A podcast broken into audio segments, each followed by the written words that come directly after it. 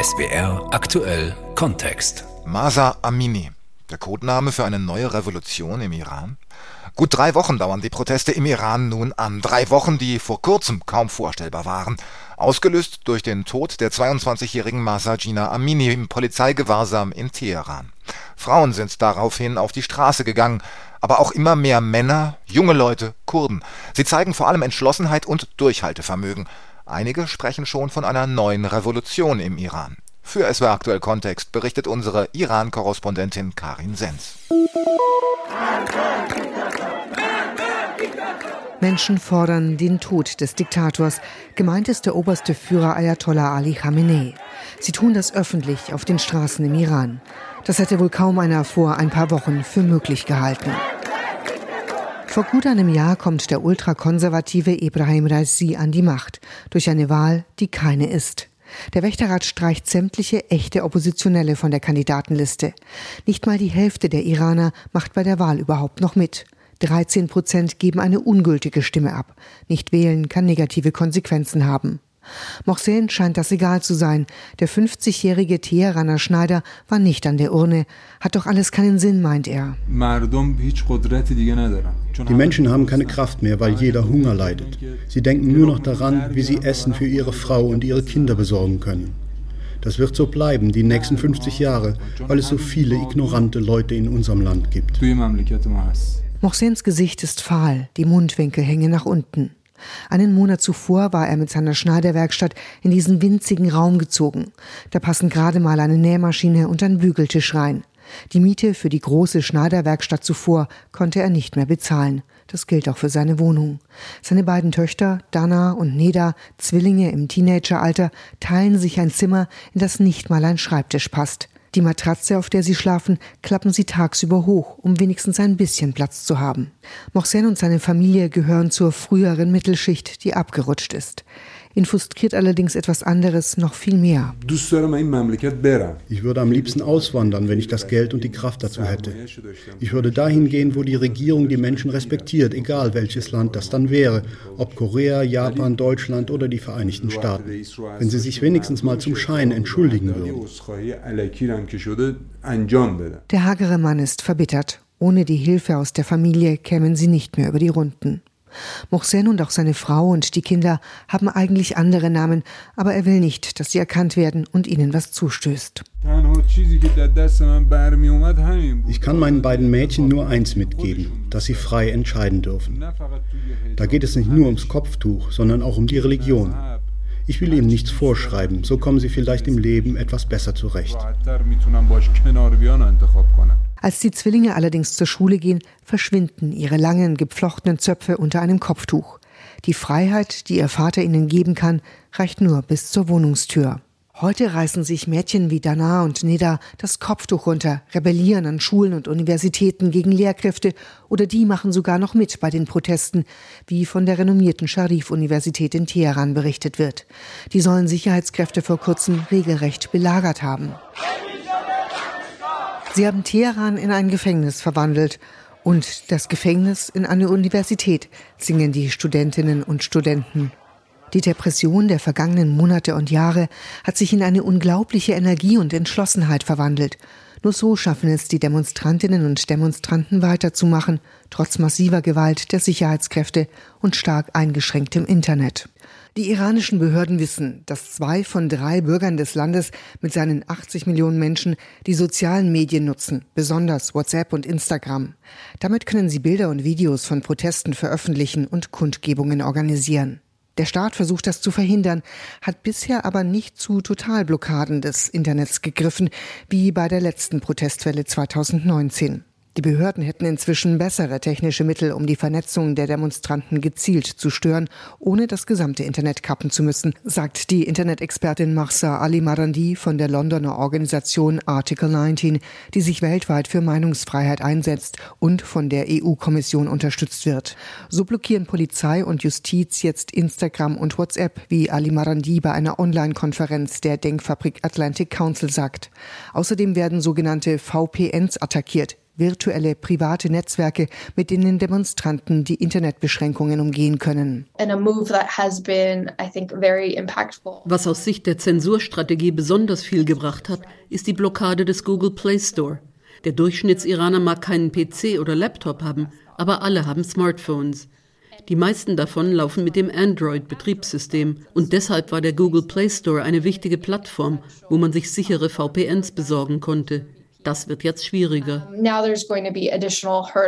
Doch die Demonstrantinnen und Demonstranten erhalten Unterstützung. Die amerikanische Regierung lockert wegen der Proteste ihre Sanktionen gegen Teheran für die Internettechnologie. US-Firmen können iranischen Verbrauchern jetzt Software zur Umgehung von Internetsperren oder Instrumente für Videokonferenzen anbieten.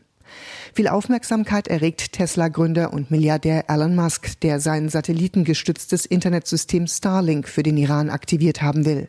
Omid Rezaei, ein iranischer Journalist in Deutschland, ist skeptisch, dass Starlink bei den Protesten im Iran viel verändern wird, schon weil es in dem Land keine Empfangsgeräte für das System gibt. Was die USA angekündigt hat, also zur Lockerung der Sanktionen, was das Internet angeht, das könnte vielleicht mittelfristig, langfristig der einfachen Bevölkerung im Iran einigermaßen helfen. Aber kurzfristig, also inmitten dieses Aufstands, kann das gar nicht helfen. Auch Internet-Expertin Ali Marandi sieht Starlink nicht als Allheilmittel für die iranischen Demonstrantinnen und Demonstranten. Sie fordert, Technologiefirmen sollten sich bei ihrer Hilfe auf praktische Lösungen konzentrieren. Kümmern wir uns genug darum, den Iranern die richtigen VPNs zu bringen, die tatsächlich etwas nützen und auch auf Handys funktionieren? Es werden viele VPNs angeboten, die für PCs oder Laptops gemacht sind und nicht zur Internetnutzung im Iran passen. Achten wir genug darauf, dass Plattformen wie Instagram und Twitter den Iranern einen erleichterten Zugang bieten, zum Beispiel mit Proxy-Servern oder abgespeckten Versionen? Ich finde, es gibt sehr viel, was wir technisch tun könnten, aber wir lassen uns von Starlink ein wenig ablenken ohne zu wissen, ob das funktioniert.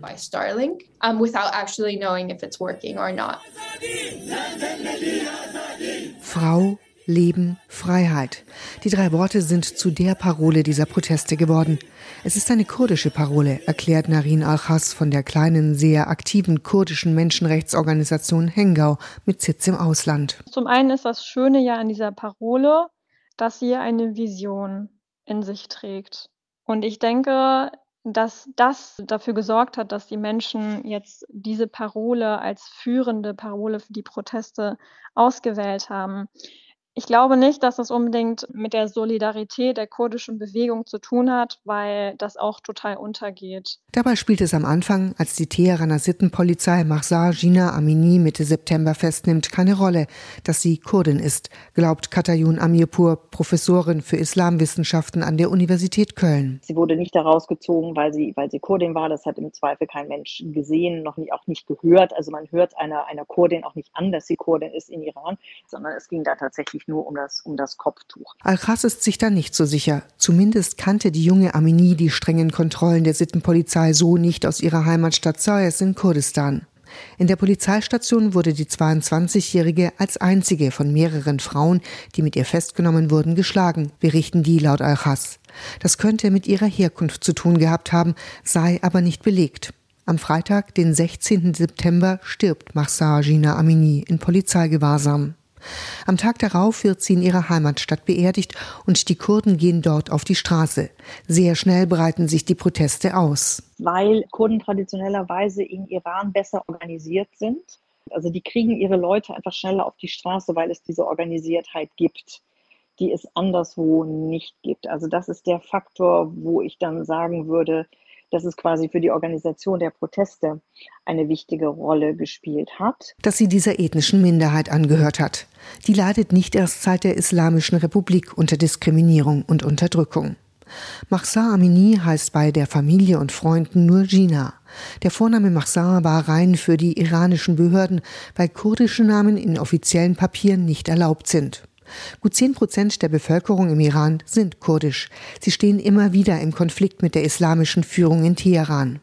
Die Islamwissenschaftlerin Amirpur erklärt, es ist natürlich so, dass Kurden noch einmal eine stärkere Solidarität mit einer Kurdin verspüren und dass deswegen in der Gegend, wo sie herkommt, die Menschen zuallererst auf die Straßen gegangen sind. Und vermutlich hat dann auch die große Gewaltbereitschaft der Polizei, die ja ohnehin groß ist, aber die ist bei Kurden, wenn Kurden auf die Straße gehen, noch mal einen Ticken höher, weil man bei Kurden sofort immer den Separatismus befürchtet. Sehr schnell gibt es in vielen Städten im ganzen Land Proteste, die bis heute anhalten, trotz massiver Gewalt durch die Sicherheitskräfte. Sie alle haben das gemeinsame Ziel, das Regime zu stürzen, meint die Menschenrechtsaktivistin Alchas. Um das zu erreichen, wissen Sie, also das haben auch alle erkannt, ähm, muss man zusammenhalten und es müssen sich halt auch viele, viele Menschen beteiligen. Also da reicht es nicht aus, wenn es irgendwie hier mal in Kurdistan zehn Proteste gegeben hat und dann in Teheran mal hier und da was. Das Interessante ist eben in diesem Fall auch, ist die Solidarität der ethnischen Minderheiten sehr stark. Nach ihren Angaben liegt der Schwerpunkt der Proteste in der iranischen Provinz Kurdistan im Nordwesten. Die Menschenrechtsorganisation Hengar, für die sich Al-Khas engagiert, gibt es seit 2016. Die Organisation ist gut vernetzt. Ununterbrochen veröffentlicht sie aus Kurdistan Videos und Informationen, beispielsweise über Todesopfer und Festnahmen. Wir erhalten ja die Informationen meistens direkt von den Betroffenen selbst. Daher ist das schon ziemlich verlässlich. Auch jetzt gerade, wo das Internet abgeschaltet ist. Das Internet ist nicht 24 Stunden abgeschaltet. Äh, von 12 Uhr nachts bis 8 Uhr morgens gibt es meistens Internet. Und zudem haben auch viele Kurden äh, Handytarife mit Anbietern der benachbarten autonomen Region Kurdistan. Also die haben dann jederzeit Zugriff aufs Internet. Menschenrechtsorganisationen berichten auch über einen Vorfall Ende September in der kurdischen Stadt Ashnavir. Al-Khas nennt das einen Moment der Freiheit. Da haben die Menschen es geschafft, für wenige Stunden die Regimekräfte aus der Stadt zu vertreiben. Und die Menschen riefen da schon Freiheit, Freiheit. Und das wurde im gesamten Land gefeiert. Also ich glaube, dieses Mal ist es so, die Menschen haben die Freiheit gerochen. Und zwar haben die Menschen erkannt, dass es nicht undenkbar ist, dass diesem Regime ein Ende gesetzt werden kann. Die junge Mahsa Gina Amini steht für die Wut der Frauen, der jungen Menschen und der ethnischen Minderheiten im Iran. Die Proteste, die von dieser Wut ausgelöst wurden, erschüttern nicht nur den Iran, sondern auch die internationale Politik. Seit anderthalb Jahren ringen der Iran und der Westen um ein neues Atomabkommen, das den Bau einer iranischen Atombombe verhindern soll. Im Gegenzug sollen die Wirtschaftssanktionen gegen den Iran gelockert werden. Nach monatelangem Ringen stehen die Verhandlungen kurz vor dem Abschluss, aber jetzt erschwert die Protestwelle im Iran eine Einigung. Westliche Politiker wollen sich nicht dem Vorwurf aussetzen, das iranische Regime mit Milliardensummen aus dem Sanktionsabbau zu unterstützen, während in Teheran auf Demonstrantinnen und Demonstranten geschossen wird. Dabei sind beide Seiten grundsätzlich an einer neuen Vereinbarung interessiert. Der Iran braucht dringend mehr Zugang zu den Weltmärkten für sein Öl, um die heimische Wirtschaft aus der Dauerkrise zu holen. Trotzdem verhandelt Präsident Ibrahim Raisi bei den Atomgesprächen hart, sagt Joe Macaron, Nahostexperte und früherer UN-Berater mit Sitz in Paris. Das iranische Regime will raus aus der wirtschaftlichen Isolation. Das ist ein Befehl von ganz oben, von Revolutionsführer Khamenei. Aber die neue konservative Regierung verhandelt hart. Außerdem fühlt sie sich ermutigt, weil als Folge des Ukraine-Konflikts Länder wie Saudi-Arabien, Iran und Venezuela aufgerufen werden, mehr Öl zu produzieren, um den Rückgang des Angebots aus Russland wettzumachen. Auch die USA und Europa wollen einen neuen Atomdeal, weil sie befürchten, dass der Iran ohne die Fesseln eines neuen Atomabkommens bald in der Lage sein wird, eine Atombombe zu bauen. Das erste Atomabkommen von 2015 konnte das iranische Atomprogramm bremsen, aber seit dem Ausstieg der USA unter Präsident Donald Trump im Jahr 2000 2018 lehnt der Iran immer mehr Kontrollen ab. Trumps Nachfolger Joe Biden will deshalb den neuen Vertrag. Die iranischen Proteste könnten die Verhandlungen aber ins Stocken bringen. Westliche Politiker wollen nicht ausgerechnet jetzt öffentliche Zugeständnisse an Teheran machen. Die USA haben sogar neue Sanktionen gegen iranische Regimevertreter verhängt. Die EU will am 17. Oktober nachziehen. Trotzdem glaubt Nahostexperte Macaron, dass es am Ende einen neuen Atomvertrag geben wird. Der Protest im Iran verändert das Spiel, aber ich glaube nicht, dass die Proteste auf lange Sicht negative oder positive Folgen für den Atomvertrag haben werden. Ich glaube, der Westen verfolgt dieses Abkommen weiter, und zwar aus geopolitischen Gründen. Die Proteste machen es westlichen Politikern schwer, denn sie wollen nicht den Eindruck vermitteln, dass sie sich mit einem repressiven Regime auf einen Deal einlassen. Aber das wird vorbeigehen. Auch Adnan Tabatabai von der Nahost-Denkfabrik Capo in Bonn findet, dass es sich lohnt, weiter eine Einigung anzustreben, nicht zuletzt, um der verarmten iranischen Mittelschicht zu helfen. Für mich sprechen zwei Dinge dafür. Das eine ist, dass man verhindern will, dass Iran eine in den Besitz einer Nuklearwaffe kommt. Und dafür ist das Atomabkommen mit all den Kontrollmechanismen, die darin verankert sind, das effektivste Tool.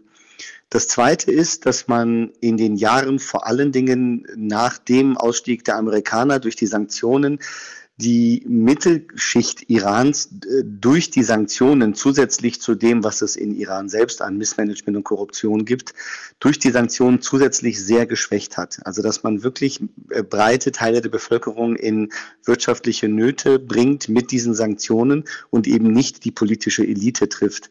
Von daher fände ich es weiterhin lohnenswert, ähm, am Atomabkommen und der Wiederbelebung zu arbeiten.